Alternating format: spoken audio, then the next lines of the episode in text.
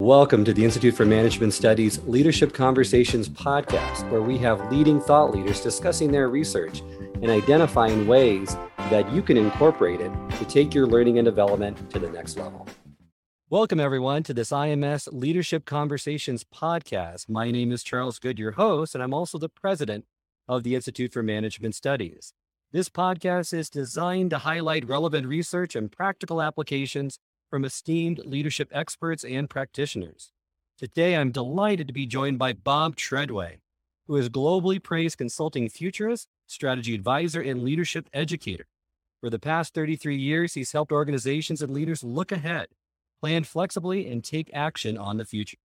Clients like Gillette, Berkshire Hathaway, ExxonMobil, Hilton, the Federal Reserve, and AT&T, to name but a few, use his services to help them understand uncertainty, anticipate coming events, make better decisions, and develop robust strategic plans. And that's going to be the topic of today with Bob, especially with all that uncertainty in today's current environment. But before we jump in, Bob has a very eclectic background, and I wanted to highlight some of his former jobs and, and get more insight into how he navigated this very diverse career path, which includes an engineer for bridges, broadcaster, college professor, business broker, and strategy consultant. Welcome, Bob, and thank you for joining me today. And I'd love to gain some insight because that is a that's a lot and a very diverse mix of uh, of different professions. Early in life, I had trouble hanging on to a job. Might be one way to look at it, but uh, truly, it's it. You know, the market has kind of taken me in various directions, and I've I've looked at several ways to kind of fulfill my wishes on what I wanted to do as a professional. And that's what kind of led to the succession of things that I did. Uh, there were also a couple of incidents, kind of trigger events, as all of us should be looking for in my life. One of them was getting drafted into the Army during the Vietnam War. I'm old enough to, to have done that, which changed my career path from engineering into broadcasting. And then some things that my clients did when I was consulting to broadcasting clients after I left it took me out into a wider world, which led to the work that I've been doing, as you said, for the last uh, 33 or so years.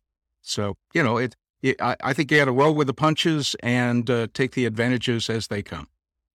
Well, I love that. And I'm sure that's offered you some great insight into your current career and having that background. And and I'm always asked, I'm asked by a lot of our leaders and our members to say, you know, how can I stay better informed of this hyper busy work environment with so much uncertainty? And from our past conversations, you've you've enlightened me into some curated news sources, which I love. And the two that I really look at every day are that Morning Brew and Next Draft, so perhaps you can give our listeners a little more information on those two. And are there other ones that you would recommend as well? I collect these. And I think right now on my website, there's a list of about seven or eight. And they it kind of varies as to what it is your background is or what it is that your curiosities are. And, and these have been sort of, although I'm on the lookout for them, many of them have been uh, given to me by either people in uh, settings that I've been in or strategy meetings or IMS sessions. You mentioned a couple, Morning Brew, which is a, and all of these are free. Morning Brew is a free newsletter that comes out daily that kind of informs you of what's going on in the world of work and the world of business in many cases. I, I like it a lot and you can go find it by just putting in morningbrew.com into your browser. You also mentioned uh, one that's a, a, little unusual, kind of quirky and off and offbeat. It's uh, Next Draft. Next Draft, all one word. Dot com. There's a there's a venture capitalist in the Bay Area, in the San Francisco Bay Area, named Dave Pell, who had started doing this for free years ago. I think he's now on his oh, at least I, I think I've been a subscriber for six or seven years at least. And he uh, kind of develops a top 10 from the internet. He's, he's nicknamed the editor of the internet. And he'll, he'll show you some things that you would have missed. And they're compressed into uh, an email that comes to you. So you can click on the links and go further into the stories. And that's what many of these suggestions are that I that I've passed along. They're pragmatic approaches to saving you time and allowing you to see some things that are out of your normal scope of vision. And that's that's the objective. I'd, I'd say one more that I recommend that I think is probably my my top vote getter when I sort of survey people as to what they found useful, and that is Quartz, QZ.com or QZ.com if you're up in Canada. It's a it's a, a free daily newsletter, but it has capacities beyond that. Many of these organizations have expanded out into even deeper information sources. Uh, but but those three, I, I think, are, are three top ones that I would suggest to everyone. And what you want to do is not uh, change your habits, uh, not, but you might want to say, hey, uh, can I devote 10 minutes a day to making myself better informed by choosing just one of these? And as you know, many of the participants that we've had in, in IMS sessions have found that one of the first things that they want to commit to as they return to their workplace. Well, you, and you're right. I mean, there's so many different news sources out there, and this really saves you time. It, it gets reliable, accurate data, news, depending on the one that you choose. So that that really cuts down the time. The other thing that I found to be helpful too is that I just recently subscribed to pocket.com. And that's a way then to save these articles into one source, right? So that you can have them all in one repository in your account. It's a free account. And that's been a huge time savings as well, because there's always something that I want to send to someone, post somewhere, and and that allows me to just put everything into that one source and then curate it from. And here's what people like me do. They hear something like that, and I'm a user of Pocket myself and think, you know, that's something I had to mention in the seminar. So, you know, I appreciate mixing with people and and being kind of a, a, a repository or a channel to pass these mm. suggestions along to people who want to be who want to be better informed and who want to be looking ahead, which is the whole uh, crux of what it is that I do with the Institute. Well, and kind of extending that crux, I mean, let's go through some of these forecasting techniques that you found to be effective throughout your three and a half decades in the industry. And I'd like to just touch upon some of the bigger categories. And then if you could provide an example of each one, because I love the first one, you know, let's first talk about the harbinger zones. And harbinger zones are those bellwethers, early adopters, leading edges, or precursors. You have an interesting origin story for bellwether, which I always remember. But then, you know, tell me about how we can use those to then predict something meaningful going on right now. Bellwether is an, is an ancient term developed back in the medieval ages, and it refers to the practice of hanging a bell on a particular on a castrated male sheep in a sheep herd. And shepherds used that bell to be able to hear where the herd is going, to be able to locate them, and to see what direction they're moving in. So it's used today as a term to kind of identify those those areas that are ahead of others. So for instance, we find that technology adoption might take place in a younger age group that it would in, in an older, for instance, or certain fields have cutting edge aspects to them, like artificial intelligence or genetics or robotics and, and those kinds of things.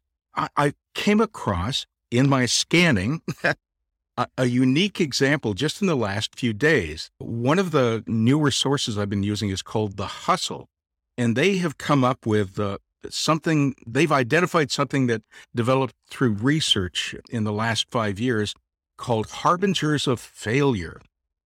And what these are are customers of on on test on product tests that have adopted all of the wrong choices.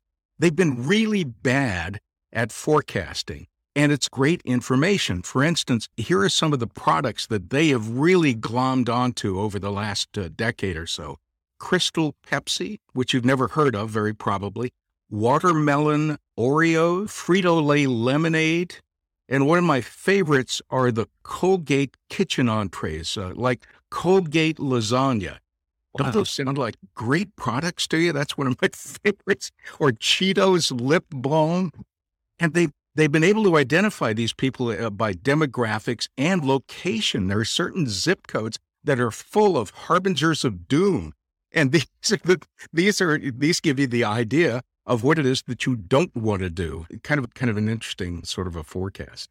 So yeah, that's quite entertaining and interesting because you know you learn a lot more about failures than than you do with your successes. But it's interesting to see that those all those products came at least into a beta form of development, right? And or right. someone thought at some point they must have been in demand or going to be somewhat successful. I would, you know, I would I would question that motive now, but hindsight's always 2020, I guess. Yeah, and so yeah, there's kind of a reverse uh, psychology there that, that, certain products don't do well in some of those areas. But uh, you know, it it you know the the information that is surprising is oftentimes even more interesting than than those that identify you know necessarily the slam dunk successes. Right, surprising. Uh, Let's move into the next one. Those micro indicators, and yeah. those are those small pieces that move with the whole system or network. And and I love the example that you use that a mm-hmm. grocery indicator is egg sales in Indonesia. So if you could go into that in detail. Yeah, I, will correct that. In the visual you're looking at it, there were two different things.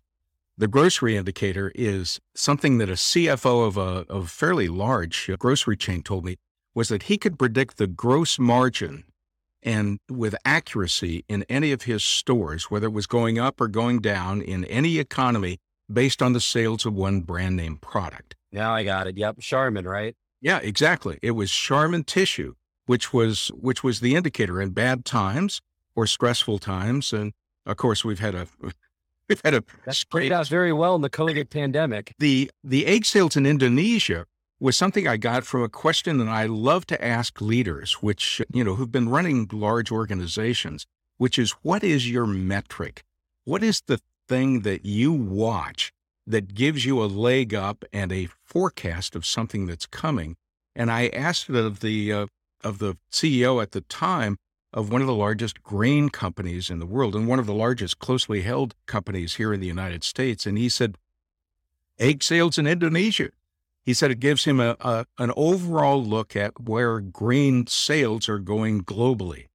And the reason is that it's a Indonesia is the largest by population uh, Muslim population, and their primary grain source is chickens and eggs. And that, and the government there tracks that statistic very carefully. And uh, he's been able to track that that way. I'll give you another one that, you know, will ring true for people as they hear news in these days, and that is sewage analysis in American cities for two things COVID presence and opioids.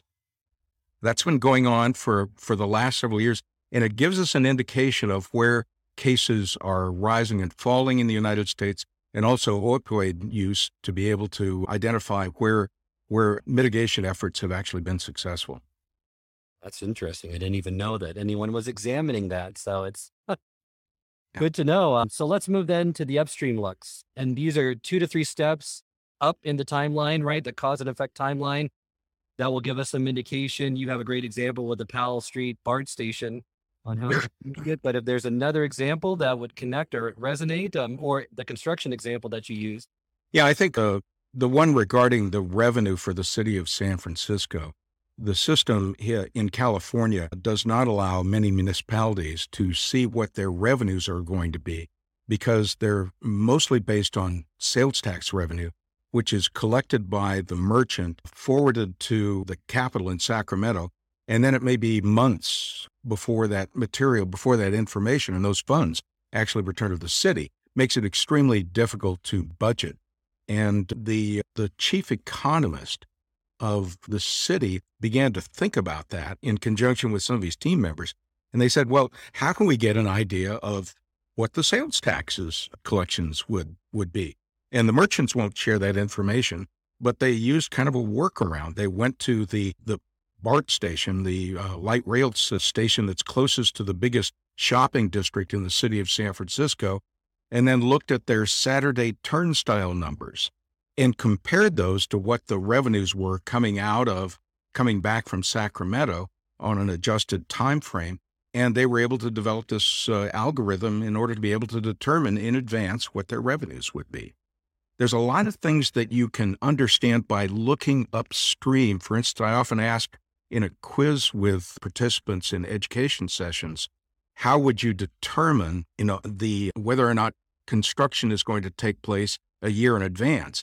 And there's a lot of th- factors there, but uh, one of them is looking at the de- development of construction plans out of the architecture industry there's a there's a lot of things that you can see if you look at where they're coming from before they arrive.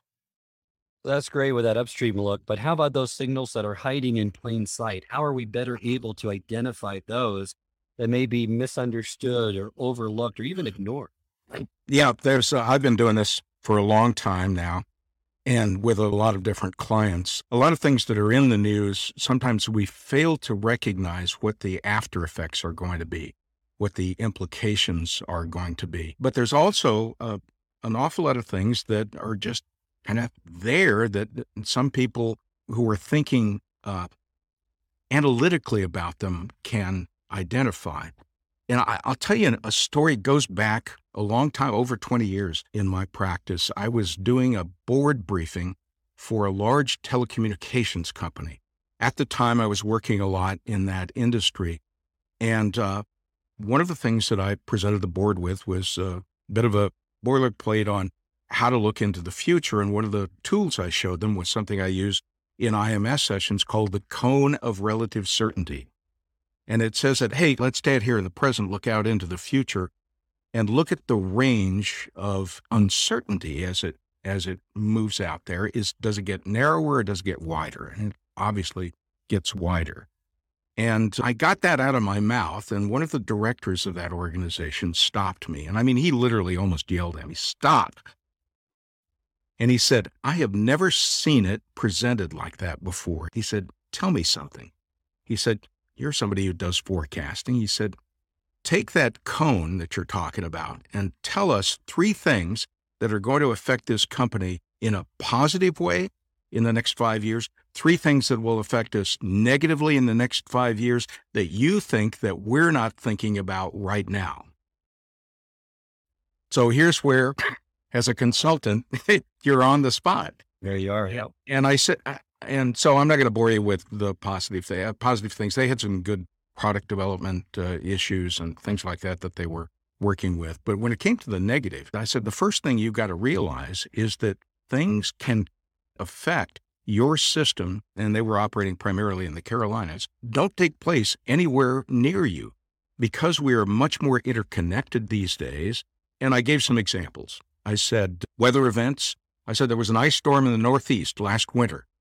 It took down the financial service systems that support ATMs so you couldn't get cash out of a machine in San Francisco because of all the ice that was in New York State. I said there are things like that that are weather events or could be geopolitical events or things along those lines. And these guys who had the board and the senior management in the room just went berserk for a bit and talked about all of the potentials in their nightmare scenario was that something would affect their provider of cellular phone service. This is over 20 years ago. So, and they were getting it primarily from the what became Verizon Wireless at the time. They said, "Hey, if a dirty bomb floats into New York Harbor and goes off, we're out of luck. We don't have backups, workarounds, insurance."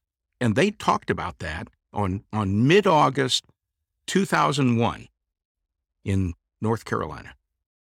And on September 11th or September 12th, it was of that year, I got an email because the phones still weren't working pretty real well from the CEO saying, How did you predict that? So he was talking about 9 11, of course. And I, and I wrote him back and I said, I didn't predict anything. I said there was a 75% chance in the next five years that this could happen and you should be preparing for it.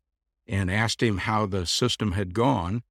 And they had done some things. They had backups. Their wireless system for their phone company did not go down. So there's an example. That's those signals were hiding there in plain sight, and examples of them, like I just mentioned. No, that's great. And, and it's nice to have these tools now, right? That everyone can use. And if you know where to look, then you can provide these insights to your organization as well. So, like what they did, I'd like to put you on the spot just a little bit and talk about a COVID forecast and and where you think things are going now, right? Because starting this year, it accelerated again with the new Omicron variant. Yeah. There's a lot of stress, burnout, exhaustion by individuals saying we're two years now or almost two years into it. Mm-hmm. When is this going to end?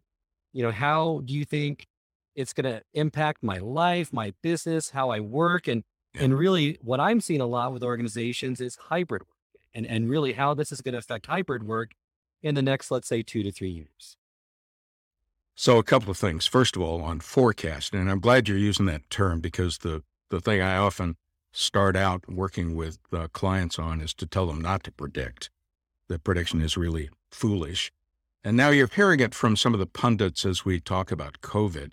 And I prefer f- forecast, and my definition is looking into the future with uncertainty taken into account, meaning that you talk about potential events in terms of percentages or odds or those kinds of issues. And that a forecast is only a point in time that it changes with the furtherance of time and when you get new information. So I, I do forecasts and I try to f- forecast in ranges. And we're not going to, I'm not going to pop up a visual here, but I would started making forecasts for clients on COVID back in about late July and August of 2020. And one of the things that I tried to show them was that what are all of the factors that are going to go into this, including you just named many of them, resurgence, and we, we talked about variants right, uh, you know, right up front in, in those days. And my timeline for returning to a, a, a substantial degree of normalcy was out in 2022. And people thought I was crazy. This is going to be over in six months. But now we've learned through two variants that have really set things back, and now we're looking at the the variants of uh, of Omicron, which we've had right now, et cetera. So there's a, there's a great deal of uncertainty. How do you how do you do that? Well, how do you forecast that? You look at potentials, uh, et cetera, and you look at the things that you can count on. And you just named one, Charles. You know, hybrid work looks like it's going to stay with us post pandemic. In other words, the ability to be able to communicate like you and I are now on this platform, as well as the ability to be able to be face to face. And companies uh, thought they were going to be able to get people back into buildings, uh, back into office space early on. Now they've they've set that back, and now we're in sort of this morass of uncertainty. But there's there's one thing that I'm I'm I'll hang my hat on, and that is I'm 95% certain that hybrid work survives beyond this. And part of it is signals that have been hiding in plain sight. There's been a desire to do this for maybe decades. I can remember doing internal work with the Social Security Administration, and one of the biggest internal issues was the inability to do distance work.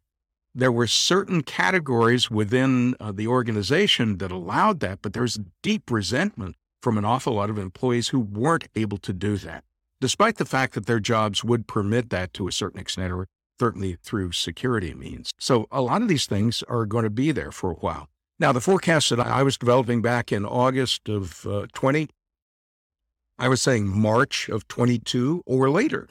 And it looks like we're there. I, I don't know if we're going to be back to normal. My wife and I would love to travel again, but right now it is just difficult as the dickens to go outside of the U.S. borders, for instance.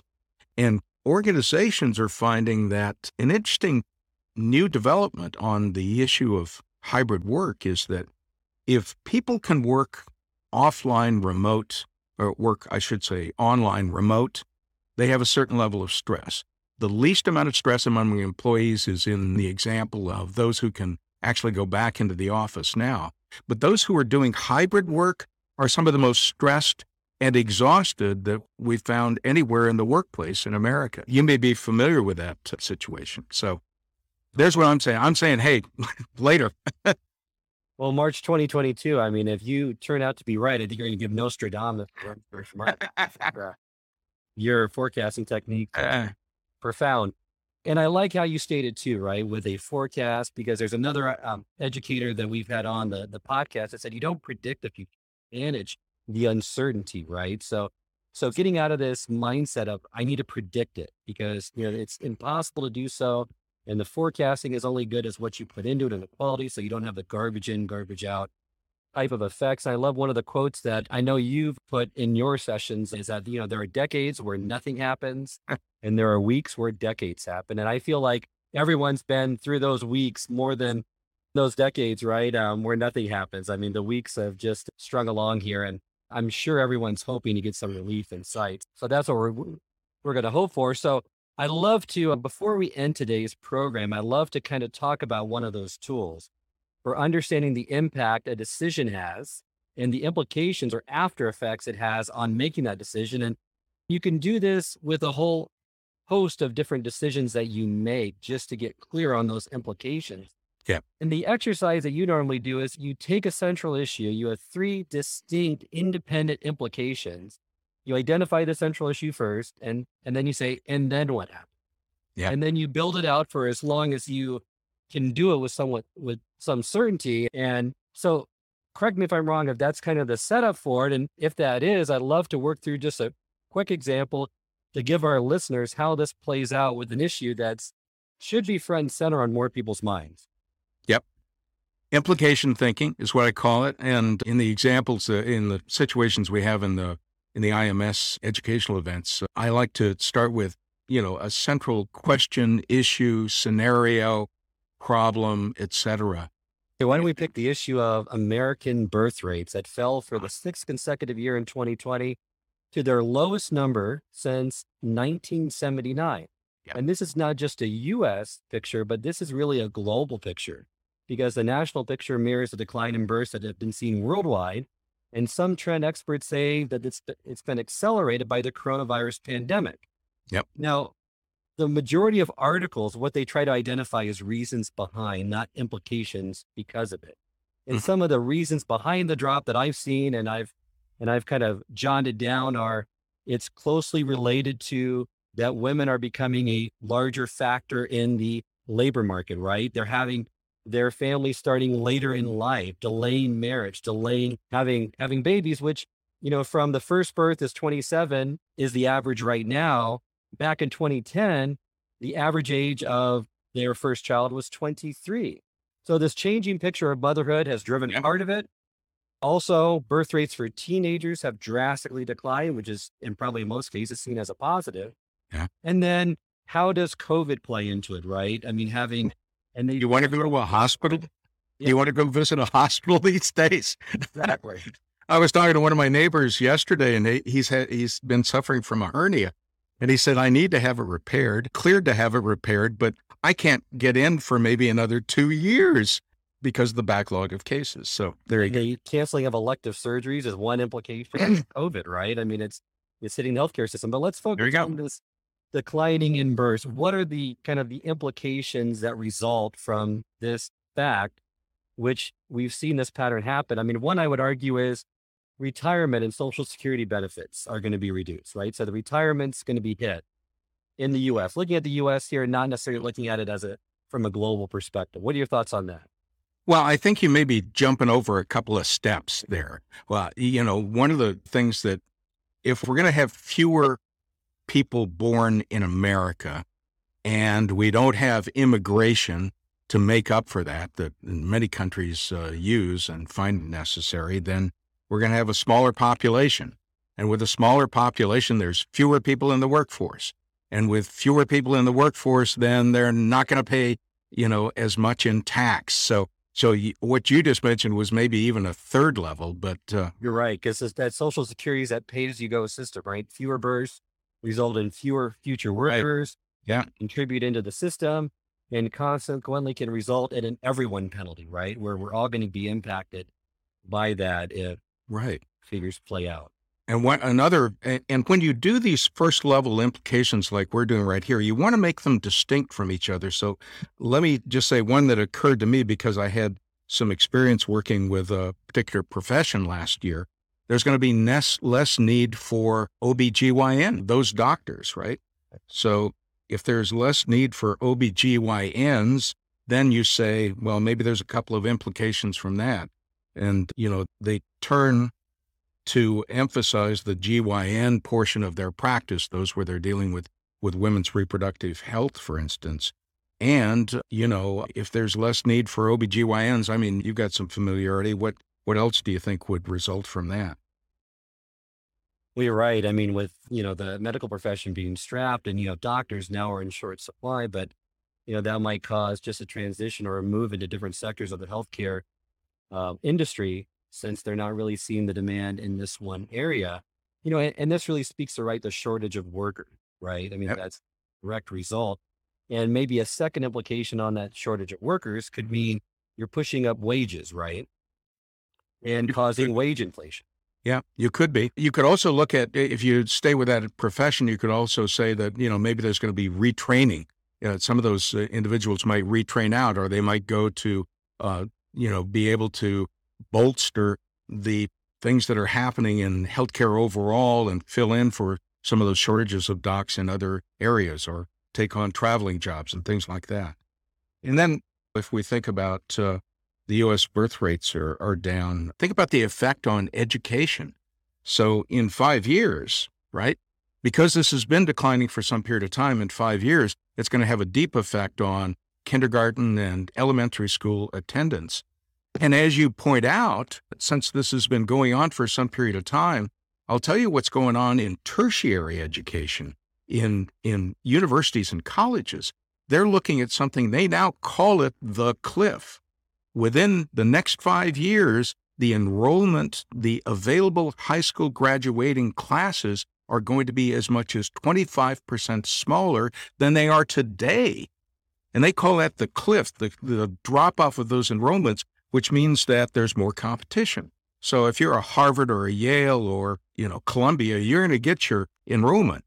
But if you're Iowa State or Cal State Fresno or something along those lines, you're going to have to compete in a much different way. And there's all of the implications of that. So, well, and they're seeing that right now with COVID, right? Because a lot of these land grant institutions have built out their universities and they have that assumption built in that people are going to want that students are coming in and doing live in person. And over the last year and a half, I've seen it firsthand where a lot of these universities are having to think their practices right and different revenue models because students aren't coming in to stay in dorms. They're doing more virtual programs, virtual sessions, or even getting virtual online degrees. And how is that going to change the face of education, which could be a whole other central issue, right? With with how this is going to be impacted right. moving forward. And it's one thing for purely academic, and I mean really, uh, really almost you know those kinds of things that can be done online. But if you get into a school, as you know, I've got some familiarity with agriculture since I work a lot in that sector. You're a school of agriculture, and you're trying to turn out students, and you're not letting them hands on with with pigs and and and cows and you know and poultry. You know, you can't graduate an educated individual. So.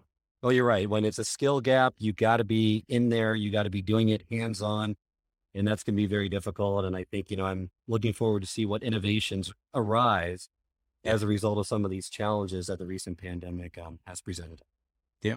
As we reach the end of the episode, I always like to end it with a call to action. But in this case, we've given you lots of, of tips, tools, strategies that you can use, especially this implication diagramming.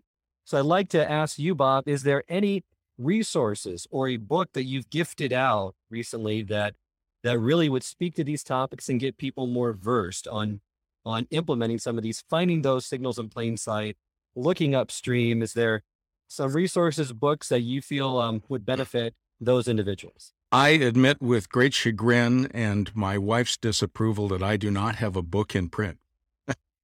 but but it's been it's been a busy 30 some years and as you know I'm planning on throttling back soon so I'll be able to get to that. Let me let me just give you a, a book that uh, that I found extremely uh, entertaining and kind of came from out of left field. And it's it's Annie Duke's uh, book called Thinking in Bets. Thinking in Bets. Annie Duke, uh, who's a I think she's now on the faculty somewhere like Stanford or or something along those lines, and she's doing consulting. But she supported herself as a professional poker player for a long time. And there are many things to learn from what she looked at there. She also has a, has a section in the book that uh, covers one of my favorite techniques to work with clients, which is called backcasting, which is where you don't forecast and look ahead. You go out and assume if it's a goal, assume you've gotten it, so assume you've achieved it and then think through all the steps that it took to get there. She's uh, it's extraordinarily well written. I highly recommend it. It's one of the best things I've read in the last uh, several years. So Thanks for that reference. I mean, I also have recently read Super Forecasting, the Art and Science of Prediction. And that was a good book with getting good forecasting techniques. So that concludes this episode of the IMS Leadership Conversations podcast. You can send us your feedback at info at ims-online.com. If you'd like to subscribe, you can subscribe through Apple or Spotify. We can also be accessed through the Institute for Management Studies website at ims-online.com. And until next time, then remember it's not what you know, it's what you do consistently that makes the difference. Take care.